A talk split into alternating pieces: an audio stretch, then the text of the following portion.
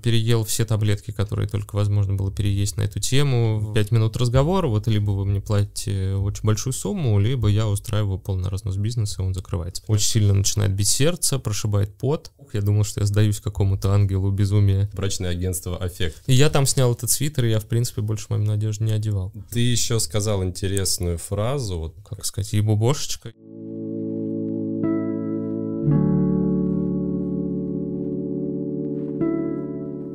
Друзья, всем привет! А, меня зовут Стас Розен, и это новый выпуск моего подкаста, в котором я приглашаю успешных людей, ну, по крайней мере, я сам этих людей действительно считаю успешными, и разговариваю с ними о том, что является обратной стороной их успеха.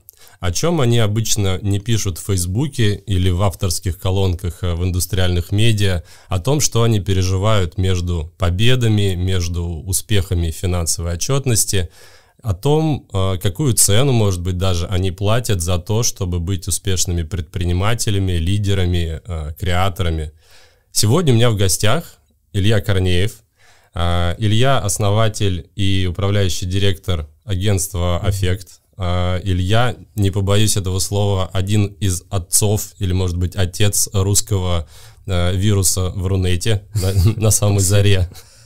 Еще в те времена, когда признанием вирусного ролика была его публикация в журнале Афиша. Сегодня такое, наверное, сложно уже представить. Да. Илья, привет, спасибо большое, что пришел, а, что поддержал мою идею. Как твои дела? Как вообще себя чувствуешь сегодня? Да, спасибо, Стас, за такую приятную оценку. Очень приятно все это слышать. Э, мне приятно прийти сегодня. Я с большим удовольствием о таких вещах говорю, и ну, удивительно, что есть теперь такой подкаст, где об этом можно побольше поговорить с большим удовольствием. Uh, да, фактически на данный момент его еще не существует uh, в публичном поле, но мы надеемся, что вот-вот uh, он mm-hmm. уже появится. Но сегодня мы обязательно, собственно, в этом поучаствуем. Илья, итак, немножко все-таки про тебя, еще чуть-чуть побольше. Ты сегодня управляющий директор. При этом начинал ты как э, э, креативный директор или креатор, твоя первая роль, по крайней мере, ты так сам про себя говоришь вот в тех публикациях э, и интервью, mm-hmm. которые я находил. Потом э, ты э, перешел в роль скорее стратега.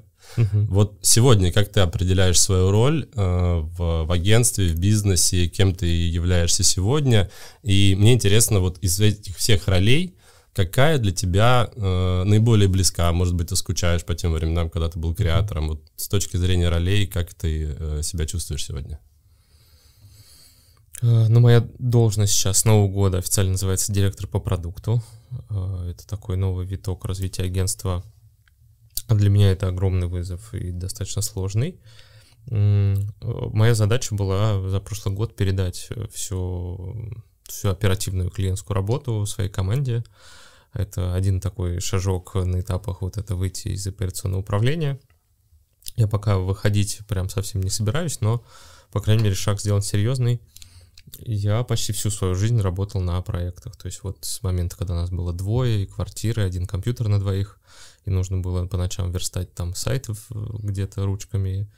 Ну, это был проект, надо было сделать сайт. И вот до прошлого года я был активно вовлечен, вот приходит бриф, э, я в какой-то роли его обрабатываю, неважно, креатор, стратег, э, не знаю, там, лидер тендера или лидер проекта, то с Нового года я практически не веду проектов, у меня чисто управленческая задача, э, и это совсем другой мир. Другой мир в том, что у меня есть несколько топов, из которых состоит продукт, Э, и в каждом отделе мне нужно внедрять инновации, проводить статусы с этим топом. И самое главное, что и самое сложное, э, я должен сделать так, чтобы все мои руководители, которые относятся к производству, их там 6 человек, э, действовали синхронно, понимали, где чья роль, они работали как команда, то есть у меня лидерская задача, тренерская задача, задача внедрения инноваций, задача контроля процессов, ну и много менеджмента, вот связанное там, что где все это надо смазывать. Вот. Э, э, в чем отличие? То, что если раньше тяга всегда была клиентская, да, вот как бы есть такой клиент, он закинул бриф, потом аккаунт, и вот есть эта тяга, которая, ну, все развивает и куда-то ведет, да, угу. плюс ага. к собственной мотивации. а, то здесь эта тяга выключается, и ты все наедине с собой.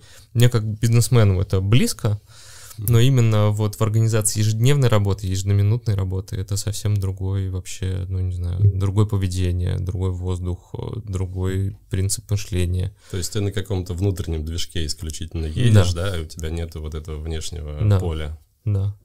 Ну и как ты себя в этом ощущаешь сейчас? А, мне сложно. А, я а, сразу обратился к коучингу, потому что мне нужен какой-то взгляд со стороны на это.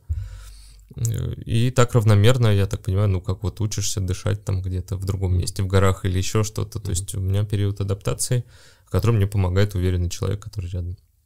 А, к уверенным людям мы обязательно вернемся. А, вот из, по, по своим прошлым ролям ты скучаешь? Для тебя а, является это, может быть, там, отдушиной какой-то? Не хочется там ворваться, какой-нибудь креативный бриф обработать? Или ты там я очень рад, что я этот путь прошел. Не потому, что он э, не такой, или там скучный, или еще, mm. то он очень классный, я каждой минуты прожитый рад. А скорее про то, что э, ну там я получил какое-то количество наград, я сделал какое-то количество проектов. У меня нет ощущения, ну, какой-то незавершенности в прошлых ролях. Uh-huh. То есть я, я искренне считаю, что я вот чего я мог uh-huh. добиться и предел своих возможностей, там, креативный директор, как стратегический директор, я добился. И мне очень интересно сделать вот этот следующий mm. шаг и дальше учиться и вот осваивать эту роль. Про награды. Есть у тебя какая-то э, награда, которая у тебя особый трепет вызывает? Э, вот она для тебя особенно ценная, близкая или проект какой-то? Mm. Да много всего вспоминается, ну, богатый такой опыт разный. А, а, я помню, ты упомянул вирусы, я помню, когда из-за того, что мы стали делать вирусную рекламу, и было много проектов с этим связанным, Red Apple просто сделал целую номинацию, чтобы начать uh-huh. принимать эти работы, и мы моментально получили золото, потому что, в принципе, других работ ну, было немного. Сейчас, а, а, буквально на днях, мы получили международную награду, связанную с нашим позиционированием. Мы вот такое гигантское соушал-агентство креативное, uh-huh. и мы впервые решили податься на международный фестиваль американский, называется Шорти, а, где ну, награждают social проекты, там, mm-hmm. не знаю, больших блогеров, не знаю, большие интегрированные социальные проекты, какие-то ситуативные посты, то есть это исключительно social премия, mm-hmm. но не в формате SMM, а в формате вот этого канала и крутости канала. А, и мы сразу взяли там первое место в инновациях, и это чуть ли не вот гран-при в рамках одной категории. Mm-hmm. Вот у меня сейчас вся креативная команда, все наши сторис заполнены этой наградой. Mm-hmm. Она приехала вот на днях в Москву. Очень горжусь. Круто. И горжусь тем, что это не моя награда. Круто. А, она награда команды. Я к mm-hmm. этому проекту не имею никакого отношения, кроме как вот лидер и такой, ну, кто стоял рядом, да, и вдохновлял, не больше. А что вообще для тебя, ну, награда? Они тебе что давали вот на тех этапах, когда ты их получал? Признание, там, не знаю, что-то кому-то доказал? Что это вообще было для тебя? А, ну, это обратная связь от Вселенной, э, когда делаешь что-то правильно или нет.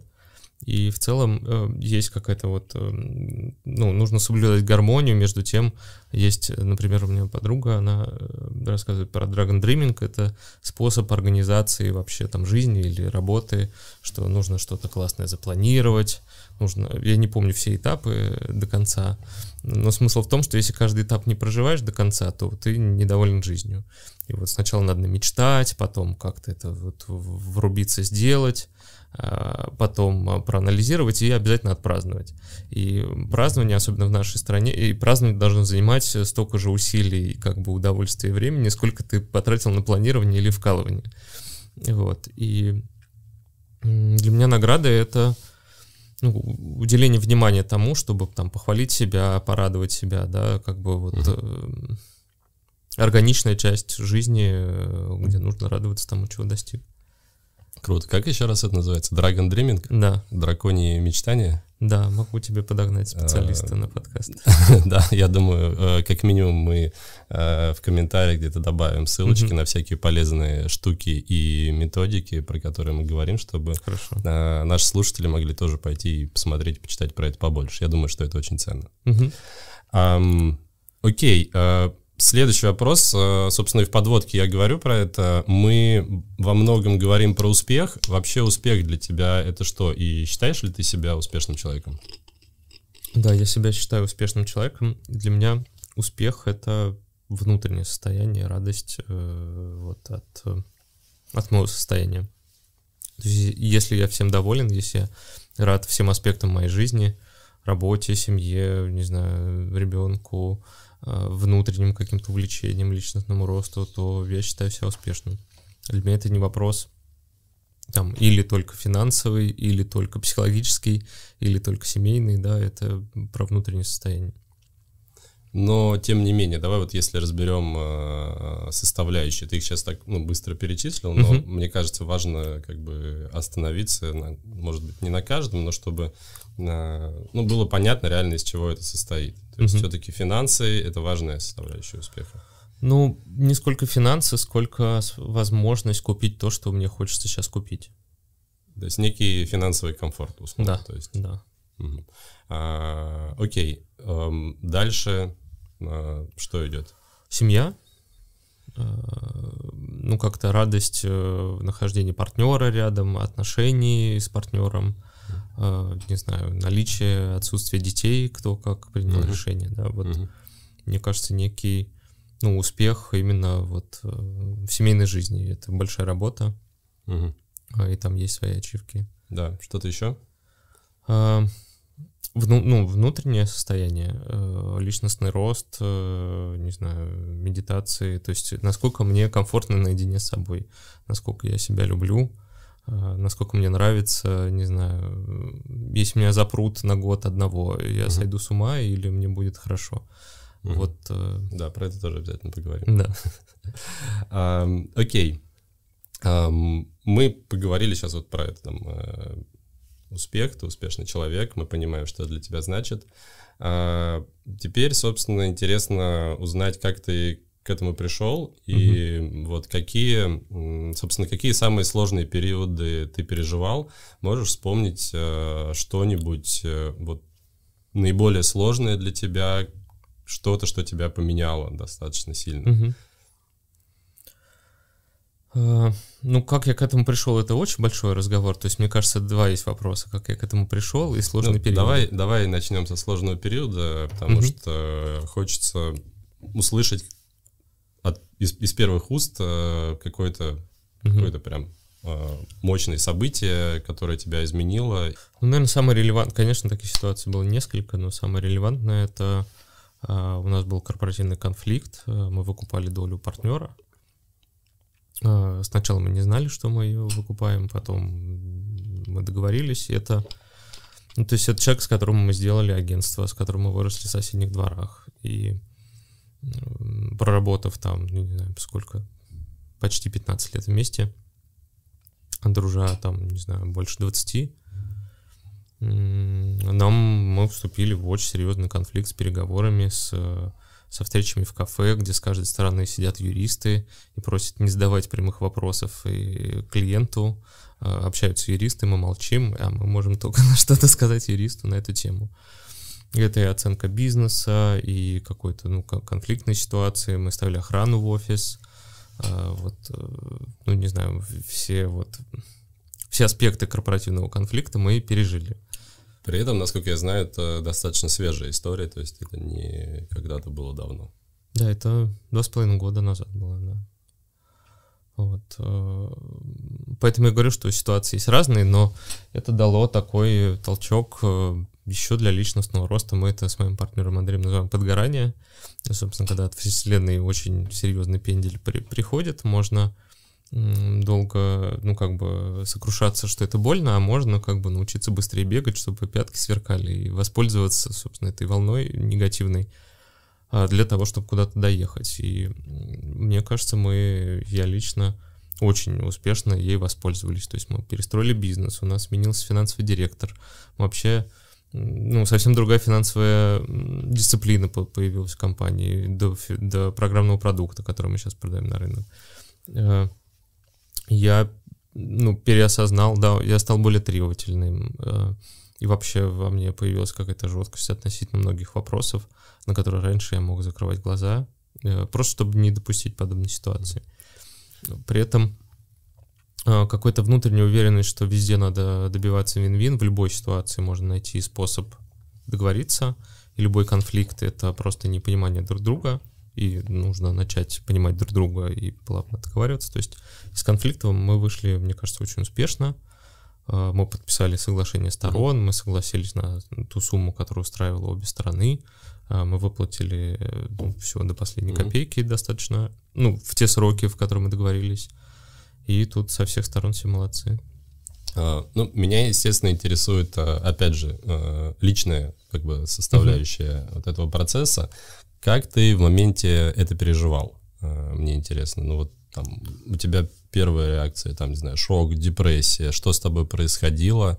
Ну вот там, не знаю, на физическом и ментальном уровне вообще, насколько жесткая для тебя это была ситуация? Мне немножко повезло, то есть у меня вот партнер вызвал на разговор с утра, вот с которым мы разводились, объяснив свою позицию, это все как неожиданно, знаете, как вот это я ушел к другой, вот примерно такое, что вот пять минут разговора, вот либо вы мне платите очень большую сумму, либо я устраиваю полный разнос бизнеса, и он закрывается. Примерно такой разговор за пять минут, который никто не ждал. А на следующий день я должен был уезжать на ретрит. И, собственно, я своему партнеру сказал, отлично, я все услышал, я поехал на неделю, и через неделю поговорим. И, собственно, я получил ту там психологическую поддержку, да, и все остальное. Ретрит был не медитативный на неделю, когда ты один, а, ну, скорее такая психологическая растянутая программа, недельная, командная. Uh-huh. И я вернулся относительно заряженный, подготовленный к вопросу, я знал, что меня ждет. А, но несмотря на это, следующий год был, как я не знаю, ну, то есть там супер густой воздух. Мне казалось, что я двигаюсь сильно медленнее. То есть вот этот вот стресс, я мог его чувствовать, видеть, э, понимать, в нем засыпать, просыпаться. То есть вот наступил сумрак, вот как, вот как в фильме показано, да, вот я в него вошел, и примерно год я в нем ходил. То есть просыпаешься в, в этом состоянии, когда ты должен очень много денег, когда если ты не найдешь банк-партнера, то все развалится Э, когда, э, не знаю, ну вот, э, я распечатываю фотографию своего друга, отдаю охраннику, говорю, вот этого человека не надо пускать в офис, знаешь, что он приедет через полчаса, и как, ну вот, вот. И там я нахожусь в офисе, да, и слышу, как его, собственно, не пускают, и как его это очень сильно бесит.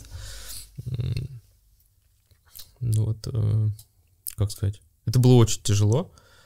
И ну, только психологическая подготовка и вообще понимание того, что любой стресс можно пережить, и в любом стрессе меня как-то вот э, этот год провело. Сейчас тебе тяжело об этом вспоминать?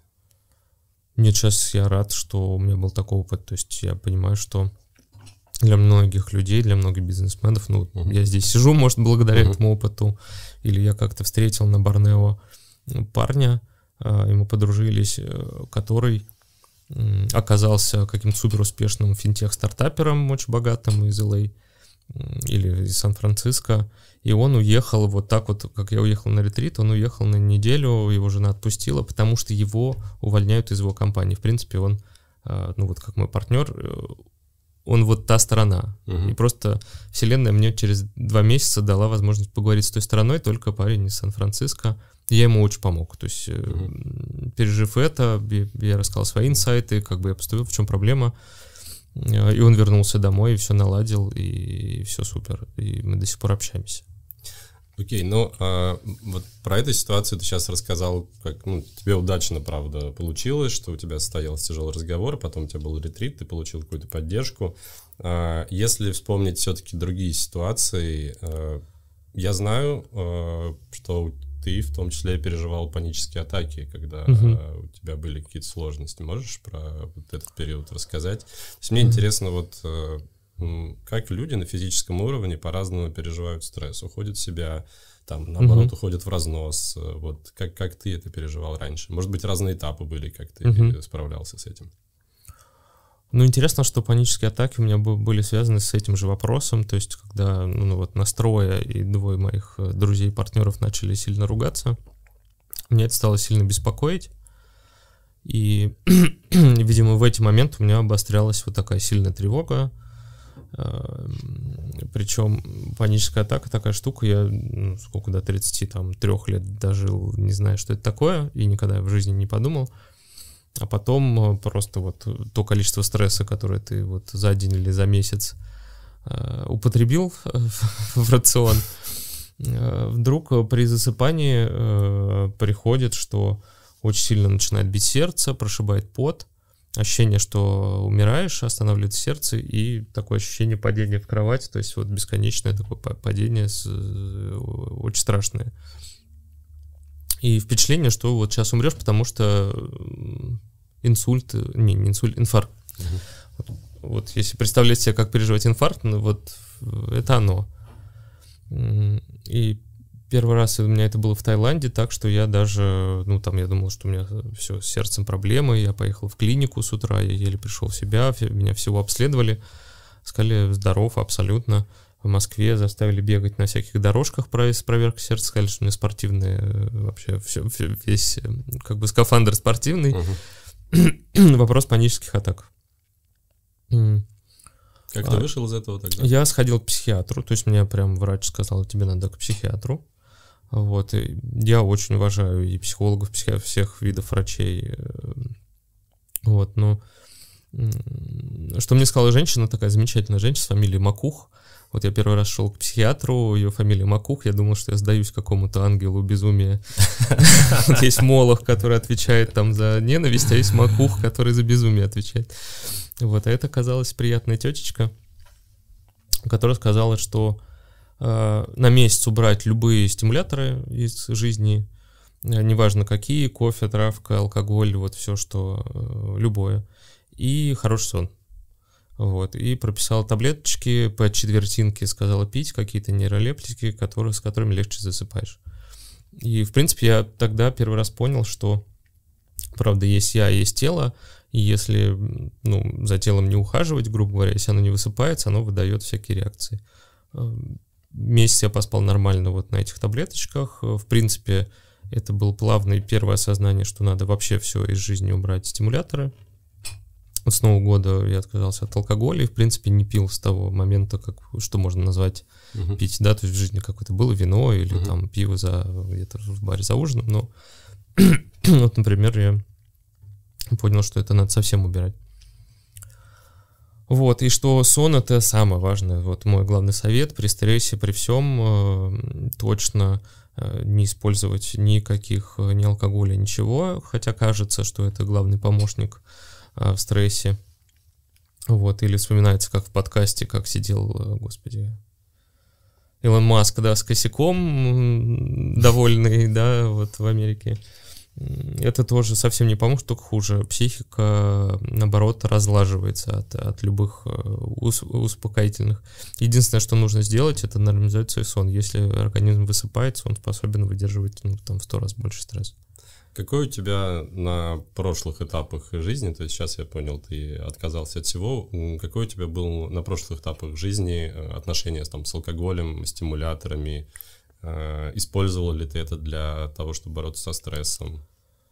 Ну, не все возможно обсудить на подкасте, да, э, алкоголь, э, ну, ну, вот могу признаться про алкоголь, я никогда в жизни, у меня не было никогда запоев, или мне всегда казалось, что алкоголь это что-то неприятное, то есть мне опьянение редко нравилось, угу. но при этом ну, когда дома стоит бутылочка вина и за ужином не можешь без бокальчика вот поужинать, э, это в жизни было и было достаточно долго. Вот. И 2-3 бокала вина там каждый вечер это могло происходить там ну, неделями. Вот. И даже это очень серьезная доза, на мой взгляд. Вот, ну, разница, как я сейчас себя ощущаю, ну, какой-то спокойно, легко, никаких лишних примесей, да, вот я, угу. я реально, если я выпью сейчас, ну, не знаю, там, немножко алкоголя или даже вина, это будет совсем другое состояние, от которого я даже удивлюсь. Угу. Ну, как погода сменилась. Ну вот когда у тебя был вот этот период, э, там, вино по вечерам, мне тоже такое было, и угу. мне кажется, я примерно понимаю, и вот у меня был, например, момент, когда я понял, что это ненормально. Вот у тебя было тоже какое-то такое сознание? Как ты из этого выходил и э, там размышлял ли ты о том, почему ты в это состояние пришел, э, угу. что с ним надо что-то сделать? Ну, у меня просто всегда было ощущение, что это ненормально, то есть у меня всегда был внутренний диалог, угу. то есть если какой-то внутренний непослушный ребенок, там мозг, да, которому хочется алкоголь, вина, есть вот эта вот жажда, тяга, угу. а, скорее бы вечер или, ну, или ужин, ой, как классно сейчас выпьем вина, угу. или пивка, пятница, все супер просто пап, а, и прям, ну, жажда прям настоящая. Угу. Э, но всегда была другая сторона, которая говорила, ну, это не прикольно, мне не нравится опьянение, мне не нравится засыпать в опьянении, мне не нравится просыпаться с утра, после этого я очень люблю утро. Вот, и это даже не вопрос э, похмелья, оно не так часто, я не столько пил, чтобы прям вот mm-hmm. с утра просыпаться похмелье. Но все равно утро испорчено, если вечером пил алкоголь. И вот эти голоса у меня дрались, наверное, лет 10, пока вот наконец-то я не ну, как не встал на сторону одного и понял, что, что он истинный. А все остальное это какая-то не, невоспитанная обезьяна, которой надо заниматься, да. А, это требовало каких-то усилий? Очень много, конечно, это очень сложная работа. Это, mm. это главное усилие в моей жизни, мне кажется, это вот основа, да, то есть mm. я не могу назвать работу или там личную жизнь а, какой-то вот самым важным. Мне кажется, самое важное это то, насколько ты занимаешься собой. Mm-hmm. То есть какой-то вот этот внутренний стержень или шампур, да, mm-hmm. на котором уже все остальное, что ты можешь быть хорошим папой, хорошим мужем, хорошим боссом, хорошим бизнесменом. Окей, раз мы к этому пришли, давай uh-huh. потопчемся по этой теме. Теперь вот твой путь э, работы над собой. Как, э, с чего он начался, что ты пробовал, что uh-huh. дало результат, что прошло мимо? Ну, мне тут тоже очень повезло. Э, я в, в школе, не понимаю как, но я в 10-11 класс, я попал в школу юного психолога. Вот кто-то там, не знаю, в театралку уходит, mm-hmm. кто-то еще куда-то ходит, кто-то музыкой занимается. А меня ноги привели, может быть, интуитивно или просто так совпало, какие-то заслуги есть. А, так что при МГУ было вот клуб юного психолога, где четырех-пятикурсники, ну, пятый кур, пятокурсники развлекались с детьми, что можно как бы там потренироваться сделать. И, и когда я пришел, меня потрясла... Нам сделали такой тренинг, он назывался «Красное и черное». Это очень известный социальный эксперимент мировой, э, где вас сначала просят выбрать там лучшего друга, там, или девушку, или еще что-то. Вот у меня девушка там была. А, вы должны стать по парам, и потом вас разделяют ровно по парам, то есть и сажают в другую комнату. То есть в соседней комнате находятся все ваши самые близкие люди, у каждого. После этого э, там инструкция такая, что э, каждая комната может сходить на красное или на черное. Если вы ходите на черное, то вы получаете плюс 2 балла. А, если та сторона сходила на черное, тоже она получает плюс 2 балла. Если вы ходите на красное, вы можете получить плюс 6 баллов но другая сторона может получить минус 6 баллов, если она сходила на черную. Угу. В общем, такая, ну, как бы простая моделька на тему вин-вин и ага. совпадений. При этом инструкция была очень простая, наберите 10 баллов. Угу.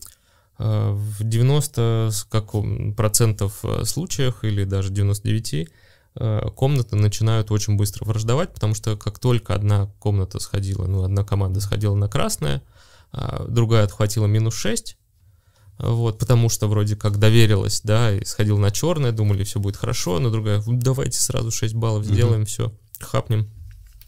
Э, начинается все, взаимная война, агрессия, и очень быстро мы оказались в минус 100, и это стандартный социальный эксперимент, что любые самые близкие люди очень быстро вот от любви до ненависти, да, и все готовы mm. ядерными бомбами кидаться, вот. И мы в какой-то через 30 минут уже галдели, давайте их там все а потом э, нам объяснили смысл, да, и смысл очень простой, что единственное, чего можно добиться в жизни, если ты хочешь быть успешным или чего, ты хочешь плюс 10, а инструкция была плюс 10, а не минус 100. Э, чтобы вылезти из минус 100, надо всегда в жизни ходить на черное. Вот. Да, это маленькие шажочки. То есть да, более это... безопасный путь, он... Э, Небезопасный, когда другая сторона тоже может выиграть. Ты не можешь... А, то есть вин-вин. А, да, угу. это, это тренинг по вин-вину. Угу Если ты так не делаешь, понятно, во что все очень быстро превратится в любой сфере твоей жизни. И с партнером с разводом нужно договариваться, выкупать, mm-hmm. и каждый должен остаться плюс два, и невозможно здесь хапнуть mm-hmm. много, да, чтобы один бизнес разрушился, другой получил много денег, и наоборот, да, что вот э, э, и во всем, в любых переговорах в успеха. Mm-hmm. Для меня это большое впечатление, большой был урок на всю жизнь. Я, ну, как этих принципов, этого придерживаюсь всю жизнь. Это вот, наверное, первый такой кусок. Э, То есть это был твой первый опыт э, с психотерапией, пси- да? психологией да. связанной, и дальше как-то ты его поддерживал, развивал? Э, в институте я учился на, я пошел на психологию, mm-hmm. я социальный психолог по образованию. У меня была кафедра бизнес-консультирования. Э, и, в принципе, я учился на что-то среднее между HR-директором, коучем и бизнес-консультантом. Там uh-huh. вот свои специфика. При этом мой научный руководитель, зав кафедры, как-то привел к нам свою жену, э, Лену Лопухину, она э, там очень известная, ну, там бабушка отечественной психотерапии и психодрамы. Mm-hmm. И было на выходных такое психодраматическое занятие, когда все студенты, учебная группа, там это групповая психотерапия, у нас 20 человек, она нам проводила психодраму. И, собственно, кто готов был вызваться, я как-то какая-то тема у меня была, и каким-то образом вот эта социометрическая группа меня выбрала. И Лен со мной поработала. Несмотря на то, что это была учебная группа, и супер стыдно, тут моя бывшая девушка в группе там, или Уже там бывшая. еще что-то. Ну, да, э, да, мне кажется, это могла быть даже тема, с которой работал вот а. там, потому что там она ушла к богатому взрослому парню, который за ней на спортивной тачке приезжал. Вот. И мне было пофиг, как каким-то образом э, Лена из меня эту тему э, и вытащила, и меня уже не волновало, кто присутствует в группе, и все меня супер поддерживали. В общем, через два часа я сопли собирал по полу, mm-hmm. вот, и на меня это неизгладимое впечатление произвело, не из-за того, что, ну, не из-за силы эмоций, а то, что я получил на выходе. А, мне стало сильно легче, в мозгу убрались какие-то лишние штуки. Лена нам объяснила, что если мы хотим быть успешными классными людьми в аспектах жизни, как работает психотерапия, то, что она работает с прошлым. И вот сегодня, если вы столкнулись с какой-то проблемой, кто-то боится на собеседование ходить, кто-то боится публично выступать, кто-то боится, не знаю, там переговоры вести жесткие, неважно. Либо вы это нормально делаете, либо ухаете в яму своего детства. Вот. И для вас это невозможная какая-то ситуация, в которой вы точно не выберетесь, не справитесь, и эмоции приходят там трехлетнего ребенка вместо там 30-летнего ребенка. А, вот, и надо научиться в эти ямки, ямы не ухать. Да. Очень, очень хорошо понимаю, о чем это. Вот, и дальше я пошел к Лене даже учиться после вуза, несмотря на то, что уже начался эффект у меня на втором курсе института. Я уже был, ну, в каком-то смысле бизнесменом, было маленькое агентство, были угу. подчиненные. У меня уже была какая-то руководящая позиция там. Я продолжил интерес, я три года отучился на психодраматиста вот у Лены это там 800 часов э, терапевтических работ, в которых я поучаствовал. И э, чтобы выйти из этого курса, надо было 10 работ на тему мамы сделать и отчитаться, 10 работ на тему папы сделать и отчитаться, 10 работ общего порядка, где там, не знаю, в школе обижали, не знаю, во дворе били, или там бабушка что-то не то сказала. Это работа с собой или работа с кем-то? Личных, 30, 30 э, личных работ за 3, угу. за 3 года надо было сделать, чтобы выпуститься с этого курса. Круто и участие, ну и вот разделенных, что mm-hmm. если у тебя с папой ты не 10 сессий было, ты не выпустишься, mm-hmm. потому что точно вот это два человека, которые серьезные тебе, да. даже если они очень старались и были достаточно хорошими родителями, mm-hmm. все равно ну, как-то реальность она не mm-hmm. такая простая. Вот и ну как бы вот такой первый уровень, который я считаю, что у каждого человека должен быть, э, если он хочет быть успешным, это уровень душевный, угу. когда ты не зависишь от э, прошлого, от воспитания, от чего-то, ты, ты свободен, то есть в твоем мозгу сменились. Вот раньше была сепка, я пришел на собеседование, ну я абстрактно говорю, не угу. про себя, не знаю, про что. Нет мне нужна какая-то жесткая позиция на переговорах. Uh-huh. И для меня это сцепка, что это жесткая позиция, что мне 5 лет и там десятилетние ребята, и, и мне надо отводить, а потом идти домой, uh-huh. и, или меня побьют. Uh-huh. Вот. Или это переговоры, в которых этой ситуации нет. Uh-huh. Вот. Вот. А, и это основа, собственно, нужно избавиться от этого прошлого и в мозгу иметь другие ассоциативные связи, потому что фактически тогда у пятилетнего ребенка сложилось вот это вот как бы мозгу Да, вот э, как профессионал, э, тогда скажи мне, это прям вот у меня действительно есть такой вопрос. А, вот эта э, проработка э, своего прошлого, у этого есть какой-то э, там конечный поинт, конечная точка назначения, когда ты понимаешь, что все, я как бы свободен от этого? Или это как бы некий, там, я не знаю, градиент, когда ты понимаешь, что это все меньше и меньше тебя угу. э, держит, но в целом ты понимаешь, ну, как бы самый главный смысл, то, что ты, в принципе, понимаешь, что э, у тебя есть какие-то вот эти вот ниточки, которые mm-hmm. тебя держат, и за счет того, что ты их осознаешь и постепенно нарабатываешь практику, не так сильно от них зависеть. Или это прям какой-то конечный поинт есть? Э, у меня два ответа. Один, э, я очень увлекаюсь буддийской философией, и mm-hmm по буддийской философии личностный рост не должен прекращаться ни в этой жизни, ни в следующей, ни во всех последующих, пока не достигнешь uh-huh. там вот просветленного uh-huh. состояния. Поэтому э, я отношусь ко всем личным практикам как к обязательной программе каждый день, и это основная нагрузка, которая должна быть. Uh-huh. Вот. И неважно, это психотерапия, медитация, там телесные практики, еще что-то. Это как бы путь, которым нужно идти. И в этом смысле это не, не градиент, потому что даже достичь там первых двух ну, не знаю, там, Лама э, там 64 раза проходил все циклы заново и заново и заново, они повторяют, ну, по крайней мере, и их модель, да, угу. по которой нужно пройти. Великие мастера там по 16 раз за жизнь успевают и очень радуют, что успели 16. Угу. Поэтому остановиться здесь невозможно. Угу. Не в плане, что это за... Есть ситуации, когда людей это затягивают, они ходят на психологические группы, там, угу. чтобы как-то повампирить или что-то поделать. Это не, не про это. Угу. А про то, что я ни в коем случае, я рекомендую как бы построить эти рельсы и сделать это важной частью жизни. И не ждать, что вот, о, завтра вот эта вот остановка, я приехал, и все, я психологически здоровый человек. Угу личный рост это очень серьезная тема, бесконечная в своем градиенте. Да? Mm-hmm. И у самых великих мастеров она тоже, они считают себя не достигшими того, чего можно было достичь. Это с одной стороны. Да. Если сужаться так, тактически до психологии, то э, ну, как бы я это определяю так, что есть какой-то дискомфорт в жизни. Вот меня что-то сейчас беспокоит, я, у меня внутри гармонии все в порядке, угу. или что-то меня, я не уверен, или там мне страшно, или там у меня панические атаки, угу. или у меня еще что-то. И фактически вот этот дискомфорт всегда является стимулом, а что поделать дальше.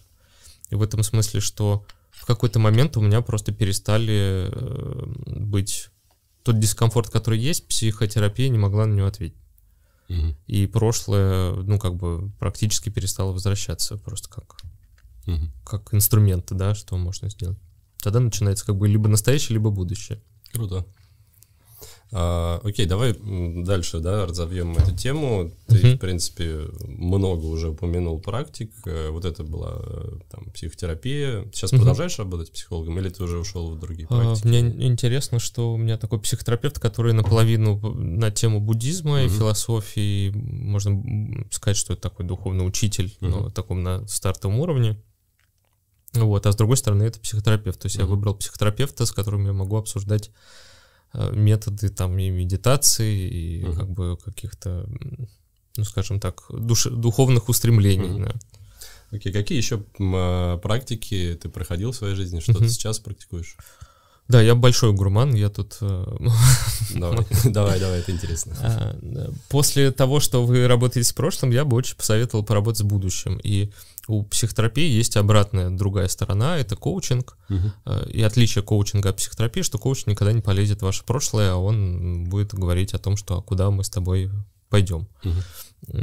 И если вы приближаетесь к 30-летнему возрасту, очень классно заранее подготовиться, потому что там в 30, 31, 33 вас обязательно жахнет, а на хрена это все происходит, и зачем я это делаю, что я хочу, и куда мне. Вот. И коуч очень может помочь, потому что это вот мотивация двигаться дальше и иметь uh-huh. какую-то классную картинку в жизни, которая как вот э, у вас там 2-3 года тюрьмы личностного кризиса, а вас должна ждать какая-то потрясающая жизнь, лодка, море, там вот uh-huh. как побег из Шаушенко, да, отличный пример пере, uh-huh. переживания личностного кризиса, на мой uh-huh. взгляд. Должна быть офигенная картинка, хороший друг и еще и коуч рядом, который эту картинку вам помогает рисовать. Тут, ну, несколько вещей могу сказать. Например, вот есть любимая книжка Андрея э, Стивена Кови «Семь принципов высокоэффективных людей». Вот очень советую почитать. Крутая книжка. Вин-вин один из принципов, uh-huh. там а остальные шесть тоже супер крутые. Uh-huh.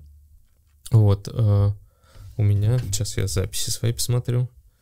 Да, у меня есть любимая книга, сейчас я найду, она про, э, про уверенность. То есть вот моя какая-то личная дырка, она всегда была с такой вот, ну, связана со страхами, Уверенность э, в себе? Или... Да, про тему уверенности в себе. Сейчас я найду точное название. Брайан Трейси «Сила уверенности в себе». Очень классная книжка. Mm-hmm. И там такая мысль, что э, для того, чтобы быть уверенным в себе, надо понимать, э, кто ты такой и что ты хочешь добиться. И пока ты не понимаешь, mm-hmm. ты не уверен, потому что нет вещей, из-за которых ты готов по-настоящему там подраться, умереть там mm-hmm. и так далее. И э, полкнижки направлены на то, чтобы осознать свои ценности, uh-huh. то, что, что и ценности это вещь, которую я, ну, как бы не перейду. Uh-huh. То есть там, готов ли я убивать или нет, там, готов uh-huh. воровать или нет. Готов. И ценности могут, это очень большой, это целый большой портал в отдельную тему на тему да, ценностей. Да. Вот. Но если внутри их не осознать, не проговорить, не прописать. Uh-huh. И второе, что если нет какой-то личной цели, чего я хочу добиться, uh-huh. Не в плане капитала, да, uh-huh. хотя это может быть каким-то аспектом успешности, там, 3 миллиона долларов на счету там или миллиард долларов на счету. Но опять же, для чего вам эти деньги, там есть свои вопросы. Почему? Если есть цели ценности, вы становитесь уверенным человеком, э, потому что вы понимаете, куда идете и какими, как вы принимаете решения. И все остальное уже начинает работать. Вот это тот фундамент, книжка об этом очень круто рассказывает. И там же про то, что мне очень понравилась мысль про то, что вы то, что вы думаете. То есть вот ты тот, кто с кем дружишь, ты mm-hmm. тот, с кем там еще что-то, да, и э, если начать записывать мысли, которые есть в голове, и вот если их фиксировать, да, то в принципе можно понять, э, ну, ну, чем ты живешь, да, и куда все это тебя приведет. Э, если у тебя много мыслей о любви, развитии, о радости, о каких-то классных мечтаниях, то ты, в принципе, вот э, плавненько к этому всего, это начнет материализовываться не в эзотерическом плане, а просто это ежедневный выбор. То есть это какая-то практика ведения дневника, что-то? А, там он дает несколько заданий, прям конкретных, да, mm-hmm. что нужно сделать. То есть это книжка mm-hmm. полупрактическая. Вот. Э, и да, с того момента я ну, периодически обращаюсь к коучам. Это тоже mm-hmm. крайне рекомендую. Есть самые разные коучи. Да, согласен. Тоже классная история. Mm-hmm. Um, медитации, что-то еще из... Ну, два, два еще практик. я постараюсь, ага. да, их покороче рассказать. Это телесная терапия. Вот, и после того, как э, ну, более-менее с мозгами на душевном плане становится все нормально, э, все равно после 30 поднимаются вопросы здоровья. Э, я, например, 5 лет лечил гастрит, и он меня сильно беспокоил. Я прям, э, у меня доходили мысли до того, что у меня там будет. У меня э, старший сводный брат умер от рака желудка. И вот это вот навязчивые мысли, что ну, что я неправильно питаюсь все время, какие-то изжоги, еще что-то, uh-huh. страшно мешало жить. И, и захотелось начать вот в мозгу комфорт есть, в теле комфорта нет. И пять лет я сменил всех возможных врачей, добрался до каких-то светил, э, тоже переел все таблетки, которые только возможно было переесть на эту тему в разных, э, знаешь, комбинациях. Э, и в итоге мне помог телесный терапевт, который, ну, это близко к психологии. Вот Аня Титова я тоже могу дать ссылку, угу. и вот крайне да, советую, да, если есть какие-то, к ней сходить. Смысл в том, что она мне сначала показала весь анатомический атлас, показала мне, как устроено все угу.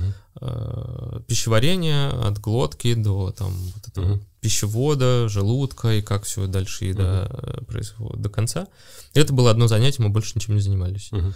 И это вот на тему телесной особенности, осознанности, что угу. э, нужно представлять каждый орган, особенно если он нас беспокоит. Угу. Э, дальше ну, собственно, а, она меня протрогала везде. Другое занятие было, чтобы я реально внутри почувствовал, что если определенным образом наклониться, можно пищевод эту трубку почувствовать, mm-hmm. потрог... а где действительно больно, а где не так все. Я стал, ну, так полумедитативно погружаться, а что с моим телом, и как я вообще, я, я узнал, что у меня есть пищевод, я узнал, какие угу. части, желудок, все эти вещи, разницу стал понимать. Где-то занятие на третье, на четвертое она мне устроила такой разговор с желудком, потому что она говорит, это часть нервной системы. Вот есть мозг, который у нее одна партия, как бы там, а на самом деле э, пищеварительная система это другая партия, ты просто ее никогда не слышал, а там угу. свои есть э, голоса, э, как бы... Своя избирательная программа. Своя избирательная программа, они вообще другое хотят. И мы пришли к тому, что мне нужно, когда я прихожу там в ресторан или меню, читаю, что мы должны как минимум две партии договориться, что мы будем кушать. Угу. Вот. А еще, когда я поговорил с желудком, он мне говорил, слушай, ты слишком много ешь мне вот, вот сколько ты ешь, вот, вот, угу. вот. А, мне надо мало. Я умею мало кушать, а все остальное это ты для чего-то другого кушаешь. Угу. Ты там разберись со своими вопросиками. А мне еды мало, пожалуйста, давай. Прикольно. Да. И, и пятое занятие было на тему, она мне, услышав этот разговор, я час эм, ползал по полу, изучал гравитацию. Угу. То есть она меня заставляла ходить, э, изучать свой вес, ползать, изучать свой вес, кататься рулетом, изучать свой вес. И в конце занятия спросила, а сколько у меня килограмм лишних? Ого. И я прямо ответил, 10 килограмм лишних. Офигеть. Вот. И это было вот на тему просто вот как бы я там отжимался или в стену упирался. То есть это какая-то такая соматическая работа, не связанная. Тут думать не надо, нужно, чтобы тело ну, как угу. бы вспомнила, как двигаться, это часть телесной осознанности, да, только угу. в движении, да, и гравитация — это часть, как бы, проблем, которые тело решает. Угу. И тело очень точно знает, сколько лишнего у него веса и как ему комфортно. А, вот э, через примерно 2-3 месяца я весил на 10 килограмм, ровно на 10 килограмм меньше, угу и у меня ушли все вопросы с гастритом. Это очень прикольная тема, прям очень интересно, я с удовольствием попробую. Э, но при этом это, ну, такая, как сказать, ебубошечка, я по-другому не могу это назвать. Э, я понимаю, э, Вот, и после этого я стал увлекаться господи, контактной импровизации, потому что Аня тренер еще очень известный mm-hmm. по контактной импровизации. Mm-hmm. Я съездил на фестиваль контактной импровизации, где, в принципе, ты неделю это не, никак не связано с танцами, это, ну, как медитация, только вот в движении. Движение, да. Угу. И, ну, жизнь тоже изменилась, то есть я, не знаю, когда я хожу, ну, то есть это, это тоже важная часть mm успешности и навыков, mm потому что это и со здоровьем связано, но связано еще, не знаю, в семейной жизни, я когда книжку, есть книжка «Сексуальный интеллект», mm я недавно стал ее читать, и все, что я там читаю, я понимаю, что это не связано. То есть вот хороший сексолог, он никак, он вам не позы придумывает, он, это все вообще не важно. Важно, насколько ты телесно осознан, и насколько ты можешь, потрогав себя, да, понять, где приятно, где неприятно, и потрогать другого, э, когда тебе приятно трогать, ну, не знаю, там вот на контактной импровизации это на уровне, что вы трогаете руку другого, только сначала трогаешь свое удовольствие, а потом пытаешься сделать так, чтобы сделать там массаж, например, mm-hmm. там шеи, понимаешь, что ты делаешь ему удовольствие. Mm-hmm. Вот сначала массаж, как бы я сделал, чтобы мне было кайфово делать массаж, mm-hmm. а второй массаж, как кайфово, чтобы делать ему. Mm-hmm. И это главный навык в контактной импровизации, потому что это вот два тела в движении, да, и вам надо друг другу там поймать, толкнуть, подумать, как отреагировать и дать меньше думать и дать телу mm-hmm. Ну и вот э, эту книжку я посередине выключил, потому что я понимаю, что то, что дается на контактной импровизации, там в 10 раз больше, uh-huh. и это влияет потом на все, чем вы занимаетесь, спортом, сексом и вот этим всем. То есть ты понял, что лучше. книжка, она как бы ну, не про то, и она... Не... Нет, она про то, как раз он рассказывает о сети упражнений, которые я давно уже а, сделал. Понятно. То есть для тебя вот. уже пройдено. И эта книжка не про секс, а книжка а. про фактически про контактную импровизацию. Это мировой бестселлер и я был очень рад, что я опередил э, события. Угу. Вот и последнее, да, это медитация, такой четвертая часть. И, и, и моя преподавательница, вот Лена Лопухина, она называла, что есть душевные вопросы, на которые психотерапия может ответить, а есть духовные вопросы, которые все равно придут, и угу. психотерапия на них не может ответить. Э, и коучинг никогда не ответит, и сколько бы целей себе не ставилось, и каких-то там финансовых, успешных, угу. все. Эм, ну, у Лены были супер богатые люди, э, ну, вот на приемах. Я знаю, что в итоге все равно, если посмотреть на всех голливудских актеров, на все остальное, чего бы они ни добивались, всегда встает вопрос в итоге, да, там в 30, 40, 50, а нахрена это все, нахрена это все делаю, все равно все обесценится, любые деньги не помогут, э, да, выжить угу. вот в, это, в ментальном аду.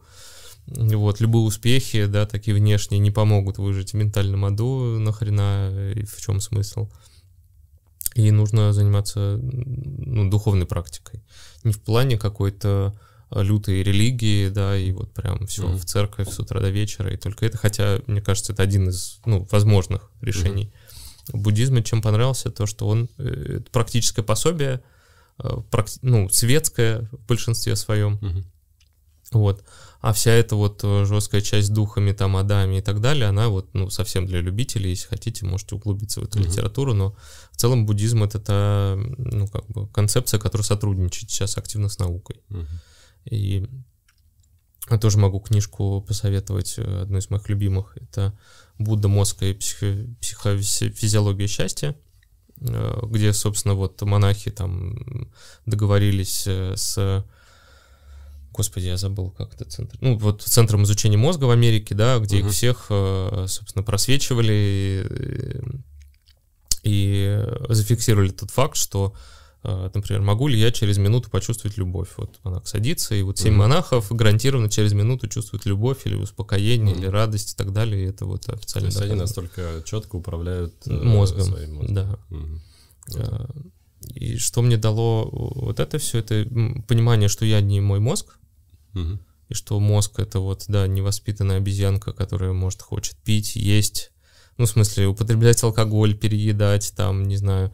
И если мы Э, ну, заведя собаку, да, мы обращаемся к кинологам, чтобы она не писала там дома, да, и вот не вела себя как есть, то почему-то люди не воспринимают э, свой мозг как такой же животный организм, mm-hmm. который способен, ну вот типа мы также дома гадим или питаемся неправильно или все mm-hmm. остальное, но думаем, что это мы, что это я так хочу, mm-hmm. а на самом деле мы всего этого не хотим, mm-hmm. это просто невоспитанный мозг, которым можно ну, навести порядок. А медитация это главный, собственно, способ как мне кажется, отделение себя, ну, как наблюдателя, где есть истинный я, uh-huh. да, от мозга, который вот э, беснуется и с которым надо подружиться, воспитать, чтобы эта собачка или обезьянка, как они называют, пис uh-huh. ходила куда надо, э, виляла хвостом, радовалась, и вы жили внутри в гармонии, а не дрались. Um, ты еще сказал интересную фразу, вот как раз когда говорил про успешных там голливудских и других людей, uh, которые в 30, 40, 50 задаются вопросом, а нафига это все надо. Угу. Вот э, сейчас уже со своим опытом, со своим уровнем осознанности, как ты э, себе отвечаешь на вопрос, нафига тебе то, что ты делаешь? Почему ты продолжаешь делать то, что ты угу. делаешь? А, ну вот, опять же, по буддийской концепции, да, если ты много практикуешь угу. И убираешь, ну вот как, как капусту, вот все лишнее, да, и там угу. с помощью психотерапии, с помощью медитации, с помощью каких-то еще практик, у, у тебя у, все это убирается, то внутри э, истинные мы, э, у, у него очень мало характеристик. Нам спокойно, радостно, и мы хотим любви всем живым существам. Угу. И это единственное мудрость, ну, и это и есть мудрость в угу. понимании. Как бы дойти до этого состояния и понимать, что можно здесь сейчас быть радостным, спокойным, Э, единственное, что тебя может беспокоить, это как э, сделать так, чтобы всем остальным также было радостно и спокойно. Угу. И в этом смысле это, не знаю, разворот всем, чем э, можно заниматься в сторону счастья всех других живых существ. Это может быть в каких-то микровещах, там как отказаться от мяса или есть те ну, как бы даже в буддийской этой теме есть, э, ну, если вы все-таки едите мясо, едите то, которое меньше страдает. Например, uh-huh. мозг коровы, он как бы, ей действительно больно, и там все очень плохо. Uh-huh. Мозг курицы, он меньше, он менее программирован, хотя бы так, да, то есть uh-huh. там есть свои градации, как уменьшить страдания uh-huh. употребления в пищу. Если я занимаюсь маркетингом, а, что я могу привнести, да, какие проекты я могу сделать, э, связанные там с э, устойчивым развитием, вот с целями ООН, а, вот мы занимаемся переработкой мобильных телефонов, а, мы там сейчас поднимаем тему волонтерства, то есть и в этом смысле я, неважно, э, там, это рекламное агентство, или ты там коучингом занимаешься, mm-hmm. или там лопатой копаешь, мне кажется, можно либо быть причастным к какой-то позитивной повестке, да, я чувствую, что я здесь делаю правильные вещи mm-hmm. изнутри, и меня они не беспокоят. Э, само собой ушла у нас работа с табаком, например, ну просто снизилось количество контрактов. Угу. Не то, что мы там вот все против, принципиальные ребята. Просто когда приходишь ко всем этим мыслям состояния, реальность сама забирает у тебя эти деньги, и угу. ты даже не можешь их заработать больше. Угу. И тендер выиграть. А, когда мы говорим про ДНК компании, не могу не задать этот вопрос. Есть угу. такое Э, как это сказать, словосочетание брачное, брачное агентство «Аффект». То есть «Аффект» — это действительно место, где сложилось много счастливых пар. Как ты считаешь, это каким образом это связано, как это, как то наверняка вы там как-то думали, обсуждали, рефлексировали на эту тему. Что это такое за явление? Ну, тут, тут э, даже про нейминг можно поговорить, да, когда-то мы сделали название «Эффект» э, с тем, что нам казалось, что это вот это аффективное, креативное, mm-hmm. такое творческое, агрессивное, когда занимались mm-hmm. вирусной рекламой. А, наверное, со временем интерпретация стала другой, это про affection, про, ну, это даже не любовь, affection — это как бы приязнь, mm-hmm. да, а, и это про какие-то очень добрые отношения там с клиентами, внутри команды мы всегда гордились нашей mm-hmm. культурой, она ну, всегда была высокая, и нам сотрудники ставили высокие баллы. Вот. И у нас на логотип появилось сердечко в связи с этим, чтобы как mm-hmm. бы у, у, уменьшить вот это вот эффект как что-то, подчеркнуть, какую интерпретацию мы mm-hmm. этому понятию несем. А, в какой-то момент, а, когда оба партнера развелись и нашли на работе новую семью, Угу. Вот я, наверное, первый раз могу об этом так официально, спокойно поговорить, потому что Андрей это пережил, я это пережил. А, мы шутили, что пора убирать сердечко с... Ну, хватит. Иначе... Вот. И не то, что это что-то неправильно происходит, но просто, ну, это скорее юмор. Но сейчас а, мы произвели ребрендинг, мы поменяли чуть логотип, сердечко осталось, никто, вот вся команда попрашивали Э, готовы ли мы избавиться от символа? Никто не готов. Э, и сейчас это... Мы даже ценность чуть поменяли, мы ее назвали, раньше была ценность прям любовь, угу. сейчас мы ее назвали там доброта или любящая доброта, просто чтобы, ну, как бы осознанно сместить акцент, а что мы на самом деле хотим добиться. То есть это любящая доброта к тем делам, которые мы делаем, угу. да, к тем концепциям, которые мы несем, угу Э, к партнерским отношениям клиента, партнерским отношениям внутри, к, в, в команде и к партнерам. Угу. То есть э, э, тут все изнутри наружу, и что не нарисуй там и, так далее. Мне кажется, у нас случился личностный рост, и вот он сейчас зафиксирован на том, что это теперь не про брачные вещи и про то, что вот волновали эти вопросы, да, какие-то там сексуальности mm-hmm. или еще чего-то и такого семейного счастья. А теперь, э, ну, все, эта часть жизни прошла, да, и угу. теперь волнует другое, как, а как нам sustainable повестку поднимать. Твой псих, психотерапевтический опыт, самое начало, ты вот по 10 заданий с мамой, с папой, как вообще родители тебя поддерживают на твоем пути, как у вас сейчас строятся отношения?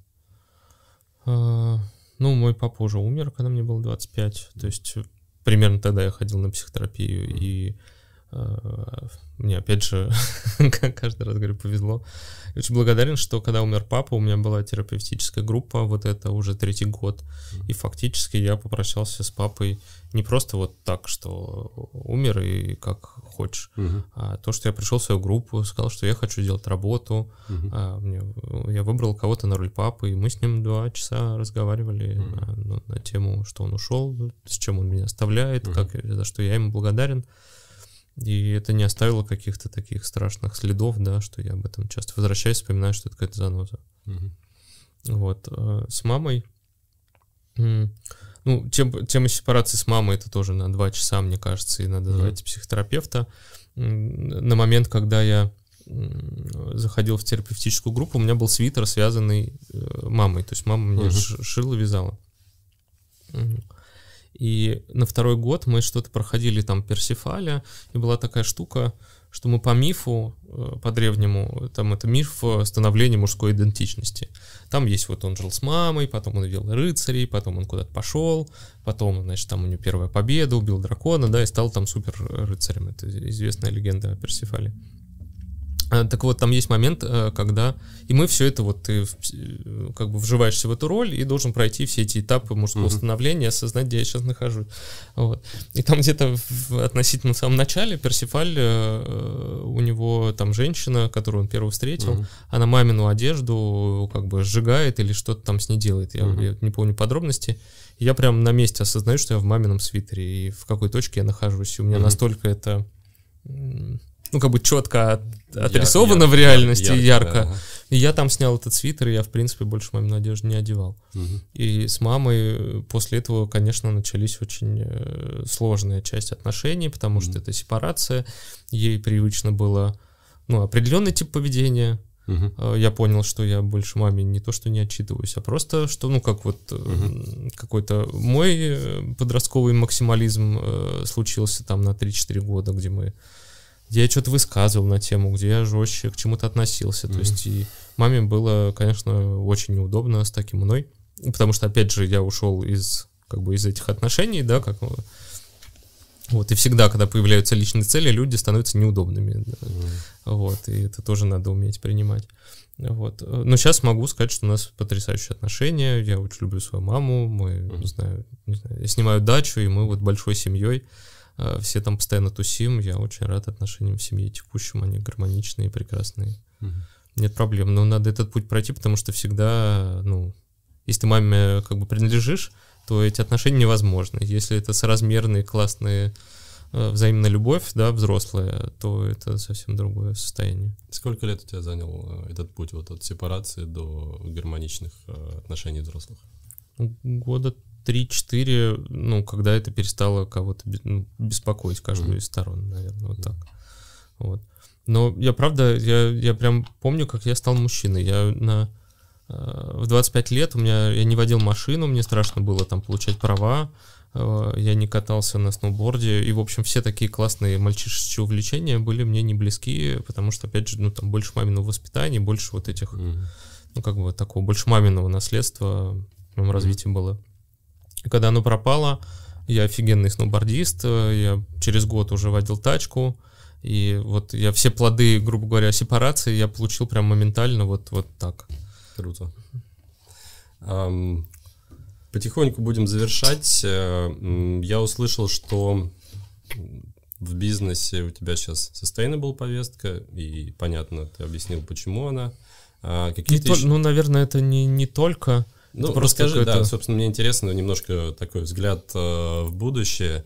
Э, что ты сейчас, э, какие ты видишь перед собой цели, задачи с точки зрения бизнеса и с точки зрения, опять же, там, собственного uh-huh. развития? Э, что ты планируешь попробовать или что ты делаешь сейчас, над чем ты работаешь? Ну, я, может, могу поделиться таким прям совсем сокровенным, как раз это эксклюзив. Это было бы очень круто. Да. А, вот с чем я сейчас работаю, грубо говоря, какая у меня ну, повестка терапевтическая, скажем так, mm-hmm. кроме просто медитативных практик, как вот mm-hmm. при, приведению в жизнь. Кстати, вот про медитацию я отдельно хотел сказать, я сейчас прошел курс э, Тергар э, начальный, при том, что я не, не, ну, давно медитирую, но я всегда медитировал набегами. Mm-hmm. А тут я подружился вот с центром Тергар, э, это Мингюр Ринпоч, который как раз эту книжку написал, Будда uh-huh. Моцу В принципе, я очень советую все его книги прочитать, uh-huh. я большой фанат. И я понял, что в России есть центр, который, ну вот его франшиза, сетка, да, я не знаю, как это правильно назвать, uh-huh. бизнесово. Когда он сюда приезжал с лекциями, я пришел uh-huh. на лекцию, понял, что есть этот клуб, вот э, э, есть потрясающая управляющая клуба Ира Кузнецова, и вот у нее есть курсы по медитациям. Вот одно из, сейчас я приведу к бизнесу, мы, например, договорились с каким-то партнером, сейчас мы будем им помогать с точки зрения перформанса э, на каких-то, вот раньше мы там, не знаю, каким-то фондом помогали, угу. сейчас мы центру медитации ну, помогаем. Очень ну, круто. еще не начали, но вот будет брифинг на днях, да, да, мы готовим сырый бриф. Эм, очень советую пойти на эти курсы. Скоро стартует курс для новичков, и мы с этим центром угу. действуем по Э, бартеру, то есть мы все, все, кто из нашей команды захотят пойти, mm-hmm. вот они пойдут, я очень надеюсь всех вдохновить, потому что вот, ну вот такое примерно изменение, да, это не большие деньги какие-то, мы э, еще что-то, просто чуть-чуть другие вол... вопросы начинают волновать, mm-hmm. и какие-то маленькие даже проектики такие начинают mm-hmm. появляться чуть другие. Это про изменение бизнеса. Да. А про сокровенное э, все равно есть, э, всегда остается какой-то голод, да, и в буддизме его называют это духа, это такая жажда, э, надо больше, нужно что-то делать, нужно что-то куда-то стремиться. И э, я понимаю, что э, бизнес, развитие бизнеса это все равно не финальная точка. Но это точно э, для меня лично это супер важный путь, который нужно пройти. И мы с терапевтом нарисовали такую историю, что есть некая ракета, у нее есть несколько ступеней, э, которые, ну, выводы на орбиту. И вот эта метафора помогает мне. Вот есть, во-первых, что именно выводится на орбиту, да, вот тот спутник или та технология, mm-hmm. или что, ради чего ракет летит, mm-hmm. космонавты добавят на СКС.